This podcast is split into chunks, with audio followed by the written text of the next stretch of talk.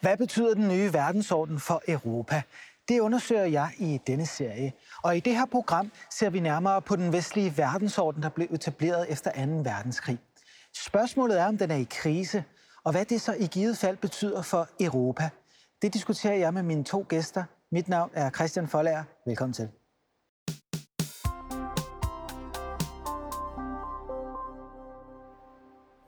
Og også velkommen til mine to gæster.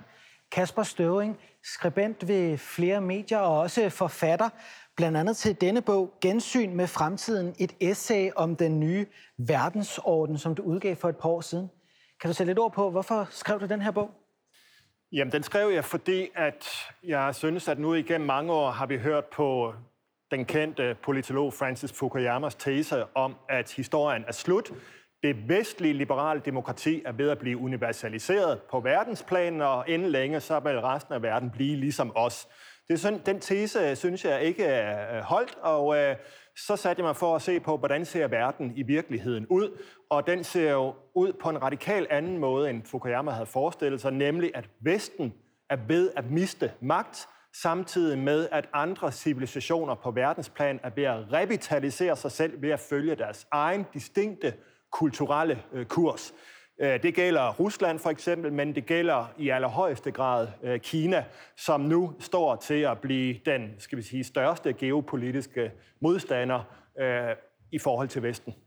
Ja, og det er jo meget interessant i forhold til netop det emne, vi skal tale om i dag. Og også velkommen til dig, Henrik Dahl, min anden gæst.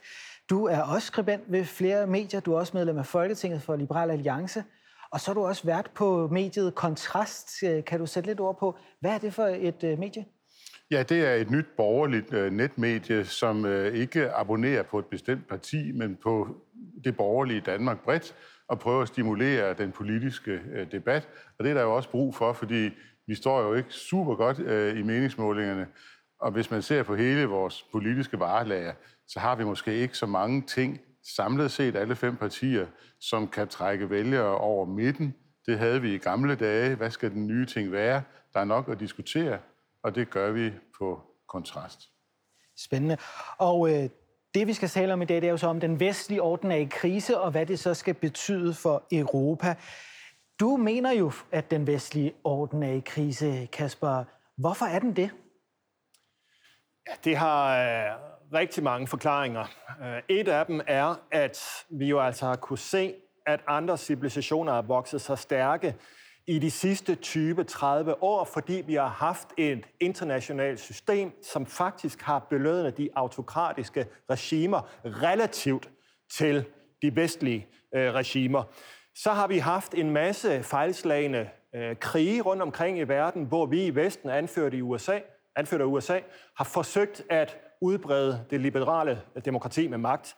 Øh, Irakkrigen, Afghanistan, Libyen, bare eksempler på fejlslagende krige, som har, hvad skal man sige, øh, øh, udtømt masser af vores øh, magtinstrumenter, masser af øh, ressourcer. Så har vi en masse interne øh, konflikter i Vesten. Vi har for eksempel et stort demografisk problem. Der bliver simpelthen ikke født tilstrækkeligt mange børn øh, i Vesten. Vi har problemer med øh, islamiske parallelsamfund, der vokser op i vores midte og udgør en betydelig sikkerhedsrisiko, øh, især med den jihadistisk inspirerede øh, terror, men også øh, simpelthen større territorier, som efterhånden er uden for øh, jurisdiktion i mange øh, europæiske lande, vesteuropæiske lande. Øh, og øh, så har vi også det, man kunne kalde en svækket selvfølelse eller en svækket selvtillid, hvor vi i Vesten er ved at glemme, hvem vi er vores kulturelle arv, fordi Vesten er ikke universel. Godt nok siger vi, at vi bygger på menneskerettighederne, og menneskerettighederne er jo per definition universelle, men det er en fejltagelse. Vesten er noget distinkt. Ellers skal vi jo heller ikke sige Vesten. Vesten er en særlig kultur, en særlig civilisation, som bygger på nogle helt særlige, øh, skal vi sige, goder, helt særlige værdier, som er presset, og som vi er ved at øh, slippe fordi vi ikke har styrke nok til at genbekræfte dem. Og der vil jeg jo så spørge dig, Henrik. Du, den vestlige verdensorden kaldes også for den liberale øh, verdensorden. du er liberal, sidder i Folketinget for et liberalt parti. Ser du ligesom Kasper en, en krise for den vestlige liberale orden? Jeg kan sige det på den måde, at jeg læste øh, Kaspers bog øh, et års tid før valget, øh, noget i den stil, og den lignede jo sådan set øh, et katalog over de elendigheder, vi på daværende tidspunkt sad med øh, hver uge i Udenrigspolitisk Nævn, og var nødt til at forholde os til. Fordi det, man er nødt til at forholde sig til i nævnet, det er jo øh, problemer i Mellemøsten, det er problemer med Rusland, det er nogle gange i forhold til danske søfartsinteresser også problemer med sejlads på det sydkinesiske hav. Øh, så det er stribevis af problemer, som man står med. Jeg glemte at nævne, at der regelmæssigt bliver øh, anholdt en busfuld terrorister her i Danmark, og så får Folketinget også en orientering om det. Øh, og alle de her problemer er jo opregnet, så det har jo sådan været en del af min hverdag øh, i mange år at sidde med det. Og derfor har Kasper selvfølgelig på et eller andet beskrivende plan ret. Jeg tror også, at han har, har ret på et forklarende plan, men jeg kan fortælle seerne så meget, at på det rent beskrivende plan, så er Kaspers bog øh, en, en oversigt over ting, man beskæftiger sig med på regelmæssig basis i udenrigspolitisk nævn. Så du ser også krisetegnene. Er, er ideen bag den liberale orden også i krise? Har det været et forkert udgangspunkt at tro, at vi kunne sprede den vestlige liberale verdensorden til resten af verden?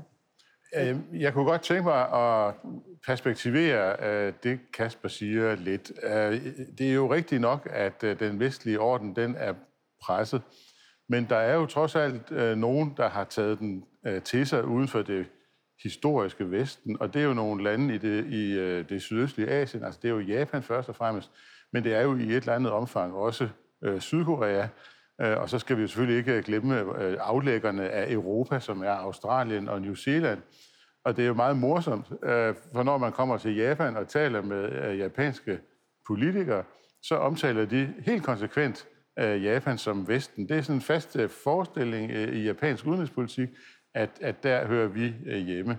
I, I 2017 var vi til møde med den daværende japanske udenrigsminister Taro Kono, og han er sådan en mand, som det er nemt at tale med. Han taler godt engelsk, og han har ikke noget imod, at man, man taler frit sammen. Og han bruger på et tidspunkt vendingen Vesten, og vi siger til ham, jamen deres øh, excellence, vi har fløjet mod øst i 12 timer. Øh, hvordan kan vi stadigvæk være i Vesten? Men han siger altså, at det er jo sådan et, et valg, de træffede efter 2. verdenskrig. Og dermed er man jo også inde på det, du siger med den liberale verdensorden, fordi den er jo i første omgang et forsøg på at komme videre efter 2. verdenskrig. Og på den måde var det jo et, et meget, meget behjertet forsøg på at komme videre øh, efter 2. verdenskrig. Og efter at, at freden øh, i, øh, i 1918-1920 at den fred jo slår fejl på mange måder. Konstruktionen var ikke perfekt, og det er jo så det, vi sidder med nu. Kasper, når du øh, ser på den verdensorden, vi så er på vej ind i, den nye verdensorden, som det her programserie handler om, hvad er vestens udfordringer der? Og Europas?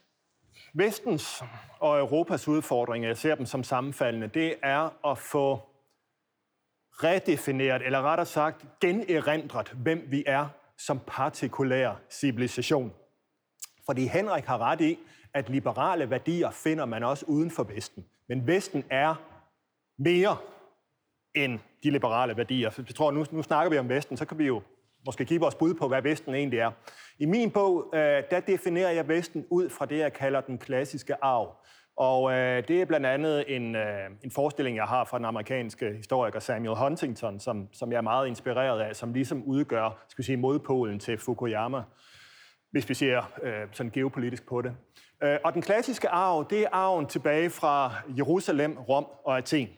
Det er kristendommen, det er retsstaten, øh, og det er oplysningen.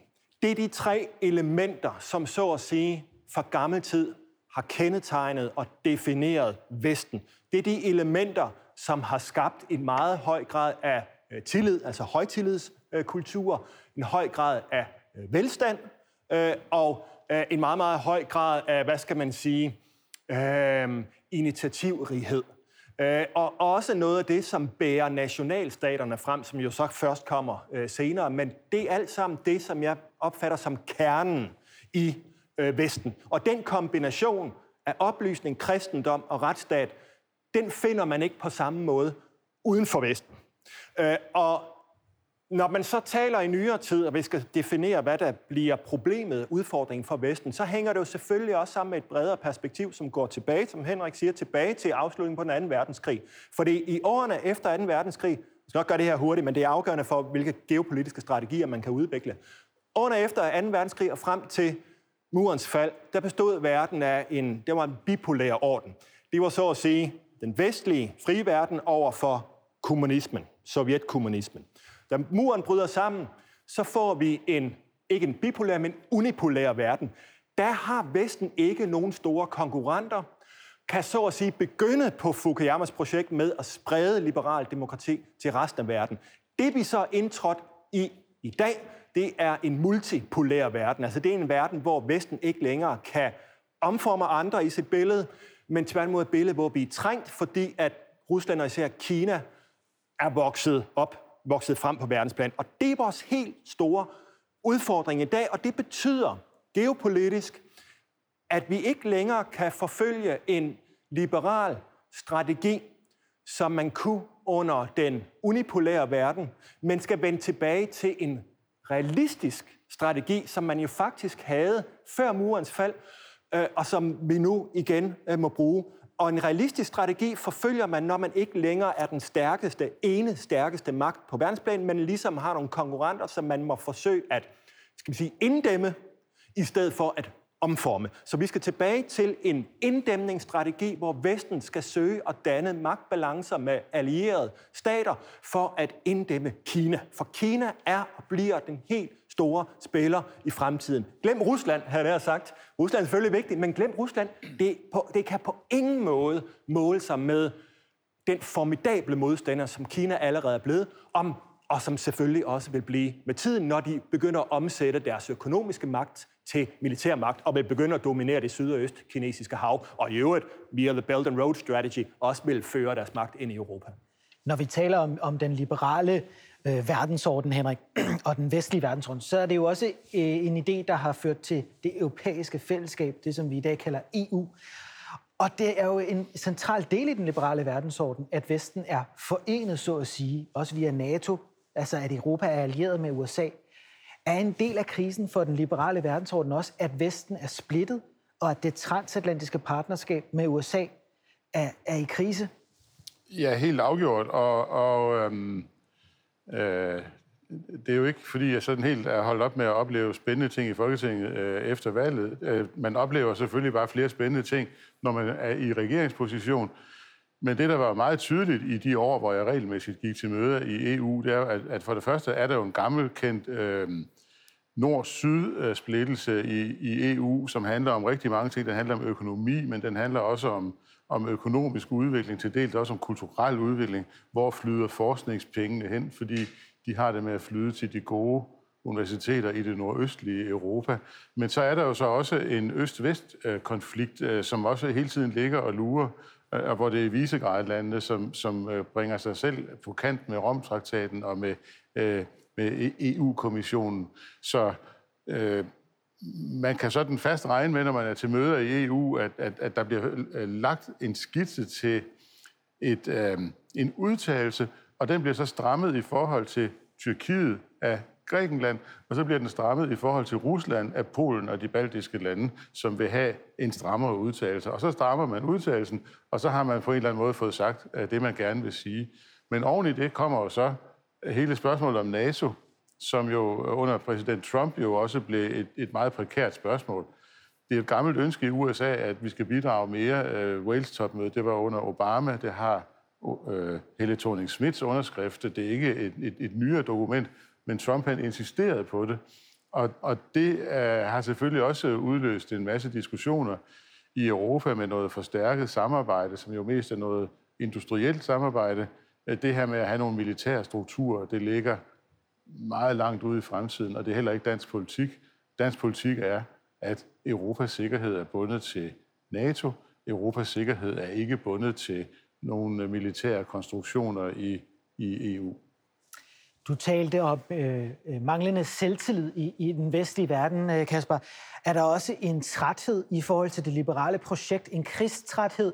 Man ønsker ikke i de europæiske lande i samme grad længere, og især også i særdeleshed USA at bidrage til det her projekt øh, med menneskeliv, soldater, der offrer deres liv for, for at forsvare de her interesser. Er det også en del af krisen? Helt klart. Altså, og, og Trump kom, kom jo, blev jo valgt blandt andet fordi, ja, han førte jo totalt opgør med hele det liberale establishment, men jo også et opgør med den liberale udenrigspolitik. Det var en af de medvirkende grunde til, at han kunne blive valgt. Folk var lede og kede og trætte af at føre aktivistisk udenrigspolitik. Men så vil jeg så sige, øh, det handler egentlig ikke så meget om personer.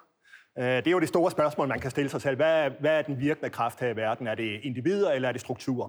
Individer betyder noget, men strukturer betyder klart det meste. Og hvad vil det sige? Jamen, det vil sige, selvom Biden egentlig måske gerne ville vende tilbage til en liberal udenrigspolitik, hvor vi skal sprede liberale værdier og måske endda føre aktivistisk udenrigspolitik med, og med magt forsøge at sprede de her værdier, så kan han ikke gøre det, fordi magtstrukturerne i verden er ændret. Det var det, jeg forklarede med, at verden er gået fra en unipolær til en multipolær situation. Når du er i den multipolære verden, og du har mistet din stærke magt, så kan du ikke føre liberal politik. Det er i hvert fald dømt til at mislykkes totalt. Så det er Bidens situation. Øh, og, øh, og derfor tror jeg heller ikke, vi skal gå så forfærdeligt meget op i det her med, med Trump. Han forværrede NATO og det transatlantiske. Selvfølgelig er der nogle, nogle, øh, nogle problemer der, men udfordringen ligger så at sige hos europæerne, for det store spørgsmål, europæerne skal stille sig selv nu, det er, vil vi alliere os, for alvor alliere os sammen med USA imod Kina?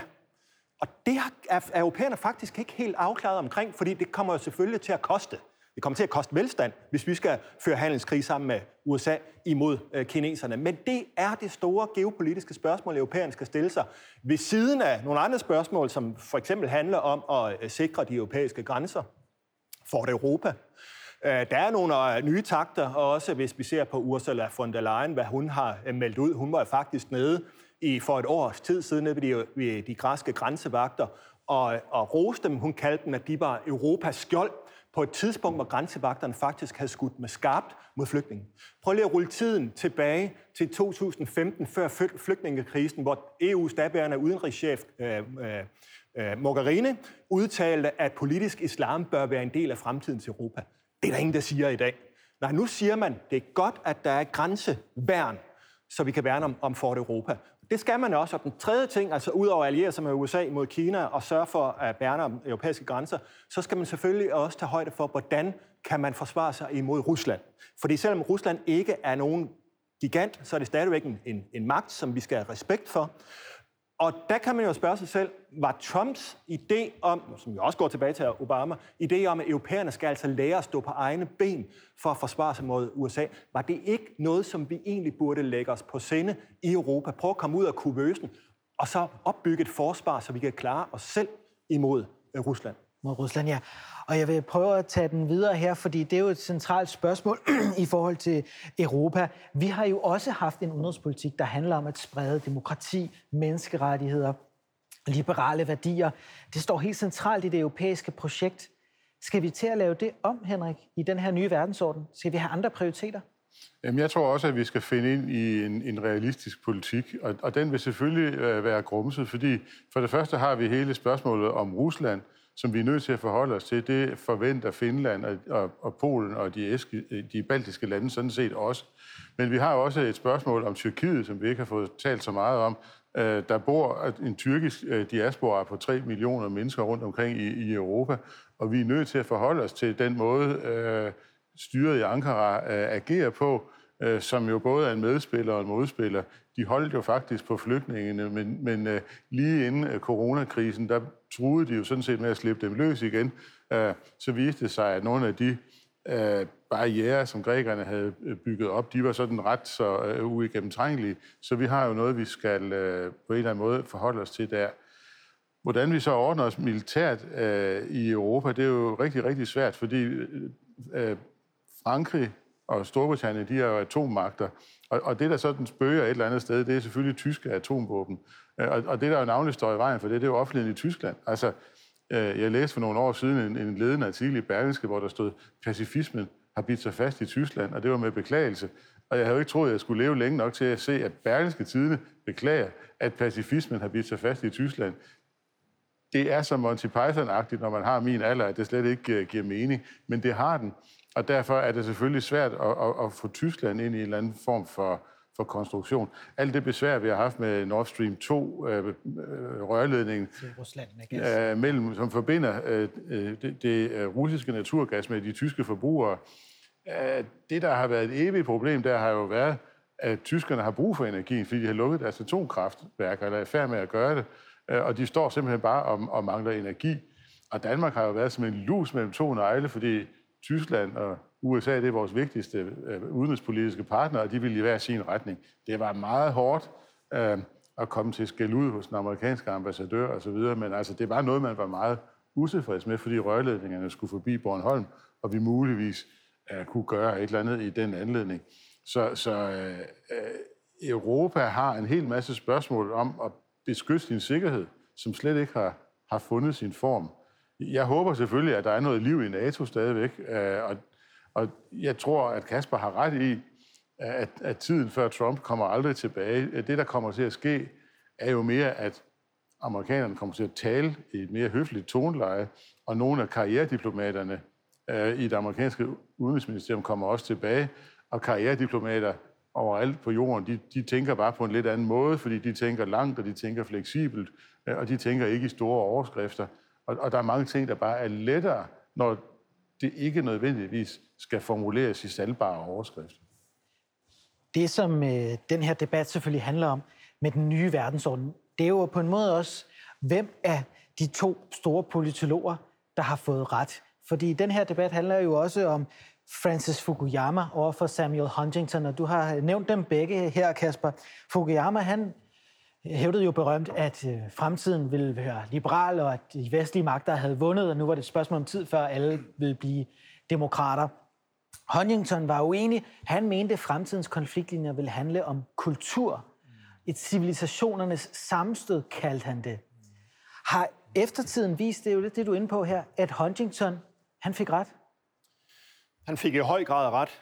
Øh, det er ikke alt i Huntingtons paradigme, som som gælder, men grundlæggende fik han ret. Øh, og det er jo også fordi, at det er et paradigme, som, som der egentlig ikke er noget nyt i. Øh, gensyn med fremtiden kalder jeg min bog. Det vil sige, den fremtid, vi skal se, det er den fremtid, den tid, vi har kendt tilbage i historien også. Øh, fordi historien har altid bestået af, af, af partikulære kulturer, af civilisationer og, og forskellige brydninger mellem de her civilisationer. Det var faktisk kun 90'erne, som var sådan en underlig anomali i verdenshistorien. En mærkelig parentes, hvor vi pludselig ikke havde fjender. Øh, altså, man kunne måske øh, anskueligt gøre det ved at tale om de metaforer, som, som præger de to paradigmer. Altså, ideen om historiens afslutning er jo ideen om, at historien skrider frem som sådan en ret opadgående linje, og for enden af historien, der stråler det liberale demokrati, den strålende, øh, Øh, den strålende stad for enden af historien. Det er jo bibelsk billede af det nye Jerusalem. Alle, og det er en universal historie. Alle nationer, alle lande gennemgår den her udvikling. Det er bare et spørgsmål om tid, hvornår de når øh, herop. Huntingtons modbillede, som han så i øvrigt har fra en historiker, der hedder Toynbee, det er, at civilisationer er ikke sådan en lysende sted for enden af historien. Det er noget meget mere skrøbeligt, noget meget mere midlertidigt. Han, kan det, han kalder det et ly for natten i, i vildmarken. Et ly, det vil sige et sted, vi kryber ind, og som vi forlader igen på et tidspunkt, som er skrøbeligt, og som befinder sig i vildmarken, det vil sige et sted, hvor der er fjender, et sted, hvor der er modstandere. Det er så at sige den nye virkelighed, vi skal vokse op til, og det har vi utrolig svært ved i en verden, hvor vi egentlig ikke kender til de her voldsomme geopolitiske konflikter. Det er jo derfor, at Henrik meget rigtigt kan sige, at Europa kan ikke rigtig finde ud af, hvad vi skal gøre i den her verdensorden. Hvordan er vi gearet til den? Vi ligger jo også meget farligere sted end USA. USA's store fordel, det er jo, at de er, det er landet er omgivet af kæmpe store øh, have, oceaner. Øh, så de ligger så at sige geografisk beskyttet. Europa ligger et meget farligere sted, klods op af Rusland, øh, og klods op af, af Mellemøsten, som er en krudtønde, der kan antænde. Det er også derfor, at, at aktivistisk udenrigspolitik er så farligt, fordi ved at gå ind og at rode den her krudtønde, så kommer vi til at undgælde for det i Europa. Det gør USA ikke øh, på samme måde. Vi har et, et Tyrkiet, som jo også er interessant, fordi Tyrkiet har brudt med den her pro-vestlige kemalistiske tradition, som prægede Tyrkiet under koldkrigen. Og under Erdogan er man rykket væk og prøver nu at definere sig selv som en regional stormagt. Så det er jo en verdensorden, som er langt mere diffus, langt mere kompleks, langt mere farlig, fordi det handler om kultur, ikke kun om ideologi. Kultur omhandler jo det, der betyder allermest for mennesker, vores identitet, øh, vores religion, vores tro, hvem vi er. Og det er en verden, som er farlig, fordi at når en hegemon er på vej ned, som USA jo er, så er det en ret farlig situation, som vi også kender tidligere fra verdenshistorien, fordi en hegemon på vej ned kan godt reagere irrationelt på rigtig mange måder. Og det er en farlig situation, for hvor er alliancerne, når det virkelig brænder på? Det er jo ikke kun europæerne, der, vil stille, der skal stille sig selv spørgsmålet, holder vi med USA tilstrækkelig grad i en konflikt med Kina? Hvad med Australien, som også i den grad profiterer af, af, af handel med Kina? De bliver stillet sig selv spørgsmål på et tidspunkt. Are you with us or against us? når, når konflikterne øh, virkelig brænder på. Øh, og det vil tiden vise, ja. kan man sige, og indtil videre er øh, Kinas udenrigspolitiske strategi, i hvert fald i det program, vi havde om Kina, at vente og se og købe sig tid længst muligt. Ser du, Henrik, også for dig, at øh, fremtiden bliver et civilisationernes sammenstød, snarere end øh, liberalismens triumf? Ja. Og, skal, og skal Europa tilpasse altså, jeg er jo enig med Kasper i, at, at Huntington havde ikke ret i alt. Han, hans analyse af, af Afrika, den er svag øhm, og, og er glemt øh, i dag.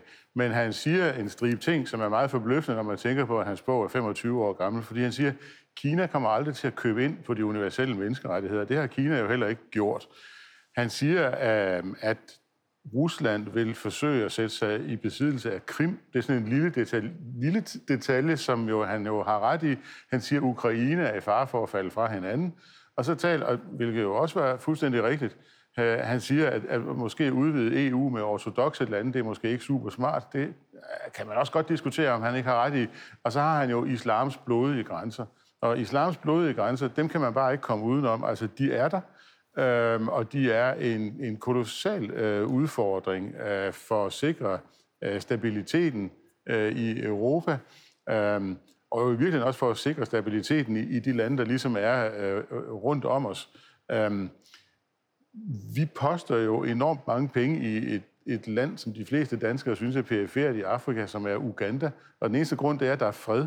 Vores håb er så beskedende, at vi vil bare ikke have, at det synker ned i kaos. Så, så, så det er jo ikke særlig ambitiøst. at ligesom sige, at vi, vil, vi offrer mange penge på det her, bare fordi der ikke er krig. Men, men, men, og det er jo et land, der sådan, har en dominerende position i Østafrika, men rundt om, der tager ufreden ligesom til. Øh, så, så, så vi har også brug for at sikre os selv øh, på mange forskellige måder, både i forhold til Mellemøsten. Øh, jeg vil bare lægge noget til det, du siger, det er Nordafrika og Vestafrika, som også er rigtig vigtigt. Jeg har et lidt ambivalent forhold til de her missioner i Vestafrika, men jeg er endt med at støtte dem, øh, fordi jeg mener, at tanken om et Vestafrika, der synker ned i anarki, er en meget øh, skræmmende og farlig tanke for Europa også.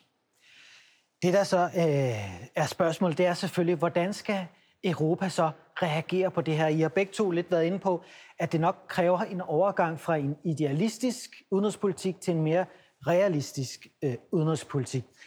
Men hvis vi skulle se på, hvilke muligheder man har, så er det jo interessant, at den nye kommission her taler om, at det skal være en geopolitisk kommission, at Europa skal være en geopolitisk aktør i den nye verdensorden, og at vi skal have en fælles sikkerheds- og udenrigspolitik. Men i de her programmer har vi så prøvet at belyse, hvad det så betyder konkret, og hvordan man skal reagere. Når nu vi har det afsluttende program her, de muligheder, der er for Europa, det er vel enten alliere sig med USA, holde fast i den alliance fortsat fremadrettet, stå mere alene, som er det, de nu kalder strategisk autonomi. Det er den nye strategi for Europakommissionen.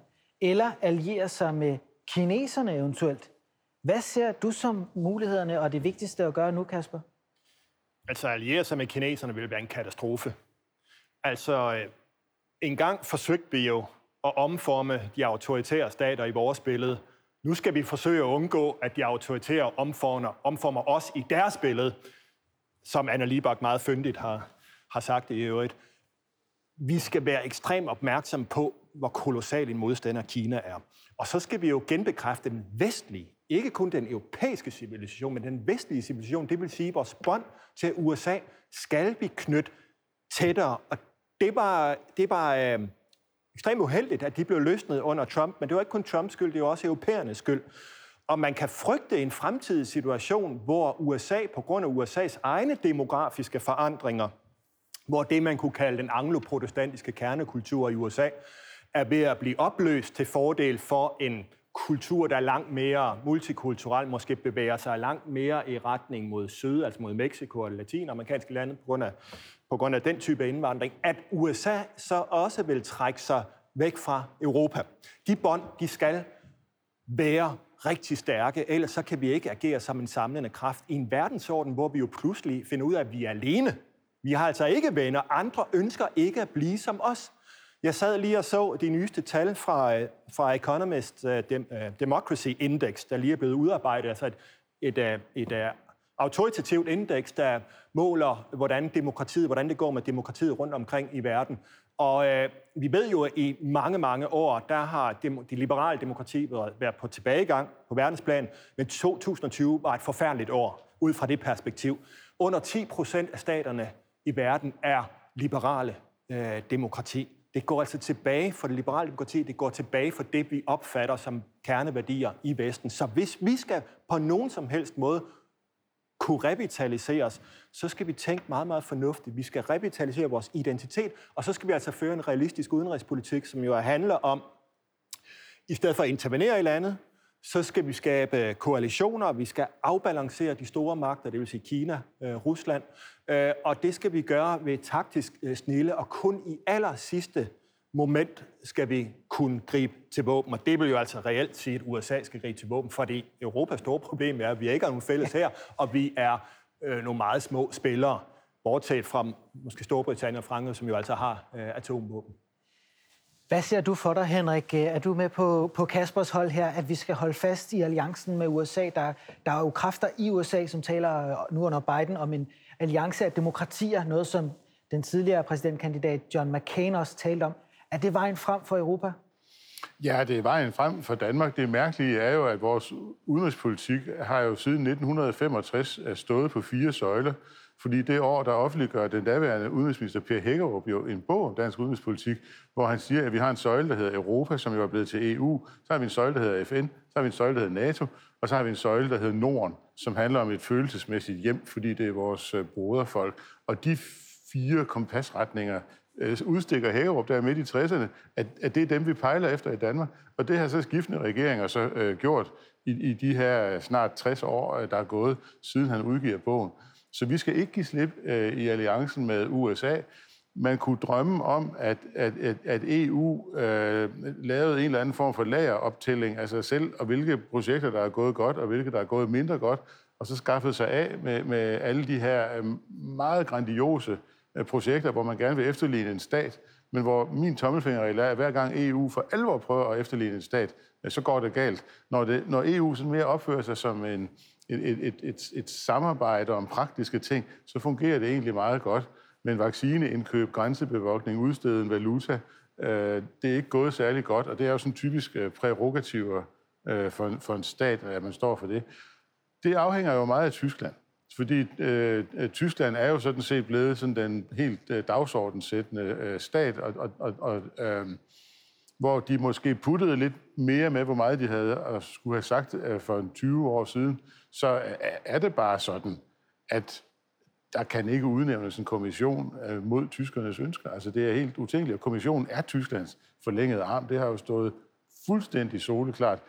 Hvis jeg lige kan nå at sige, der er jo sådan en magtkamp, som aldrig bliver artikuleret særligt tydeligt i EU mellem kommissionen, ministerrådet og parlamentet, hvor det er kommissionen og parlamentet, der kommer med flyvske idéer, og så er det ministerrådet, som skal stå på mål for dem hjemme i landene, som siger nej. Og, og det er derfor, at vi ikke fordeler flygtninge. Det er fordi ministerrådet i overvis har gjort det, som politikere kalder at trænere sagen. Det vil sige at finde på nye undskyldninger for at forhale den. Og der har dygtige statsministre træneret de her, undskyld, jeg siger det, skøre idéer i seks år nu, fordi der er ikke nogen, der vil have det. Men der er ikke nogen, der... Man kan ikke få afsluttet sagen. Øh, og, og, og sådan tror jeg, at der er mange ting, der vil udvikle sig i EU, at ministerrådet kommer til syvende og sidst til at trænere alle de ting, som enhver statsminister ved, at hun eller han ikke kan få afsat som god politik hjemme hos sig selv, hvor hun eller han er på valg. Til slut her vil jeg så også øh, spørge ind til øh, Rusland. Du sagde, Kasper, tidligere, at europæerne skal også kunne forsvare sig over for russerne. Huntington nævner jo russerne som en mulighed for at blive allieret øh, øh, med Europa og med Vesten mod netop Kina. Og hvis vi ser på, hvad der sker lige nu, så er der i høj grad et storpolitisk spil i gang, hvor Rusland forsøger at spille Vesten og Kina ud mod hinanden og ser, hvor de kan måske få den, den højeste pris for at alliere sig. Og Putin har for nylig øh, offentligt sagt, at han ikke vil udelukke en alliance med Kina. Er det ikke meget vigtigt for Europa nu at række ud til russerne i forhold til civilisationerne sammenstød og sikre, at de er med os mod Kina, hvis det er den største trussel mod os, som du sagde, det er Kina? Jo, og det argumenterer jeg også for i bogen. Det, det synes jeg er helt afgørende. Altså, Virkeligheden er jo bestemt af nogle jernhårde nødvendigheder, når det kommer til stykket. Det er jo kun i nogle særlige historiske situationer i 90'erne, lidt ind i 0'erne, at vi så at sige, vi ikke havde nogen fjender, vi kunne føre den her liberale politik. Virkeligheden er, at vi skal passe på Rusland, men at Rusland ikke er nogen eksistentiel trussel, fordi Rusland er altså ikke så stærk. Men vi skal selvfølgelig passe på Rusland, og så skal vi samtidig række hånden ud til Rusland, fordi den politik, man har ført over for Rusland fra vestens side i en del år, har været totalt kontraproduktivt. Dels så har man udvidet NATO, det kan man spørge sig selv, var det egentlig klogt? Fordi en stormagt vil selvfølgelig ikke have, at den potentielle fjende rykker frem, helt frem til ens egne grænser med atomvåben. Tænk på, hvad USA gjorde under Kuba-krisen. Man vil dominere sin region og undgå, at fjenden flytter tæt på. Så man kan godt forstå Ruslands reaktion imod NATO's øh, udvidelse. Så det var egentlig dumt, og det skal vi selvfølgelig passe på. Vi skal ikke provokere Rusland. Tværtimod skal vi tilbyde Rusland netop en alliance for at kunne inddæmme Kina. Det, som den kontraproduktive Ruslands politik, hvor vi ser Rusland som en store fjende, det er jo, at vi har spillet Rusland over i hænderne på Kina. Og det er ekstremt farligt, fordi hvis vi virkelig skal koncentrere os om Kina, og det tror jeg, vi skal gøre, så har vi brug for alle større magter omkring Kina. Japan, Sydkorea, Indien, men også Rusland. Ellers så har vi tabt øh, den kamp. Og jeg tror ikke et, en døjt på, at Rusland har de her imperiale ambitioner, man har talt om. Rusland er interesseret i at forsvare sig selv, forsvare sit grænseområde, øh, fordi man ved jo godt, hvad det vil sige, når Rusland bryder sammen. Det prøvede man i 1917, og det prøvede man i, i 91. Det, der vil man ikke hen igen. Så selvfølgelig forsvarer Rusland sin enhed og sine territoriale grænser, men vi kan sagtens alliere os med dem i forsøg på at inddæmme Kina. Vi skal i hvert fald gøre forsøget. Hvordan ser du på det? Det er jo et, det er jo et lidt mere hårdt spørgsmål for en aktiv politiker. Skal vi alliere os med, med Rusland, fordi vi står i den situation, vi gør i dag? Men hvis vi ser på lang sigt, Henrik, har Kasper en pointe? Øh, har Huntington pointer i, at i forhold til Kina, så er vi simpelthen nødt til at få russerne med? Ja, Rusland er svære øh, af, af nogle af de grunde, Kasper siger, men til syvende og sidst, så skal vi selvfølgelig sørge for at stå på så god fod med Rusland, som vi øh, overhovedet kan. Øh, og der er jo heldigvis også rigtig meget, vi, vi også samarbejder med russerne om, selvom vi har nogle udstående med dem. Øh, noget, som mange kender til, det er jo, det er jo rumprogram, som egentlig har fungeret rigtig godt øh, i rigtig mange år, og hvor der ikke har været noget slinger i valsen øh, der. Øh, Rusland er jo et lidt specielt land, fordi det er jo også et land, der er præget af, øh, at selvom man ikke skal psykologisere, altså at det er nødvendigt at sætte grænser for Rusland. Og, og den her grænsesætning, som mange jo også kender i forhold til mennesker, hvor man siger, at det her menneske er kun et udholdeligt menneske, hvis man er påpasselig med at sige fra over for den her person. Fordi ellers så vil det være sådan, at man rækker en lillefinger, og så får man taget hele hånden. Og det er man selvfølgelig ikke interesseret i.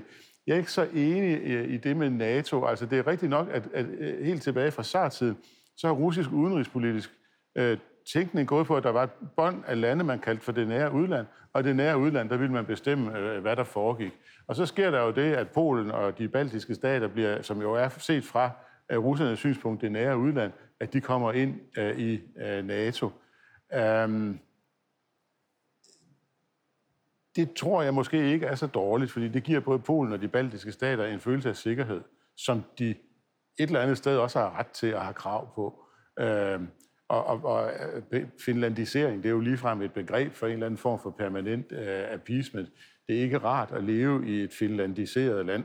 Og de baltiske stater og Polen ville have været finlandiseret Øh, det var jo det, der var problemet med Ukraine. Altså man søger en tilnærmelse til EU, og så siger, så siger Rusland stop. Og den grænsesætning, der har været i Ukraine, har været en uskøn affære, hvor landet jo de facto er blevet delt, kan man sige. Så, så, så vi skal huske den her grænsesætning, men vi skal heller ikke, øh, vi skal være meget fleksible, øh, og, og vi skal ikke skubbe Rusland øh, længere væk end meget, meget strengt nødvendigt. Vi må i hvert fald se, hvad, hvad tiden øh, bringer. Det bliver interessant at følge med i, hvordan Europa tilpasser sig den nye verdensorden. Jeg vil sige tusind tak, fordi øh, du kom i dag, Kasper Støvring, og også dig, øh, Henrik Dahl. Og tak til jer derude, der fulgte med. Husk, at vi snart er tilbage her på kanalen igen med en ny serie om Europa.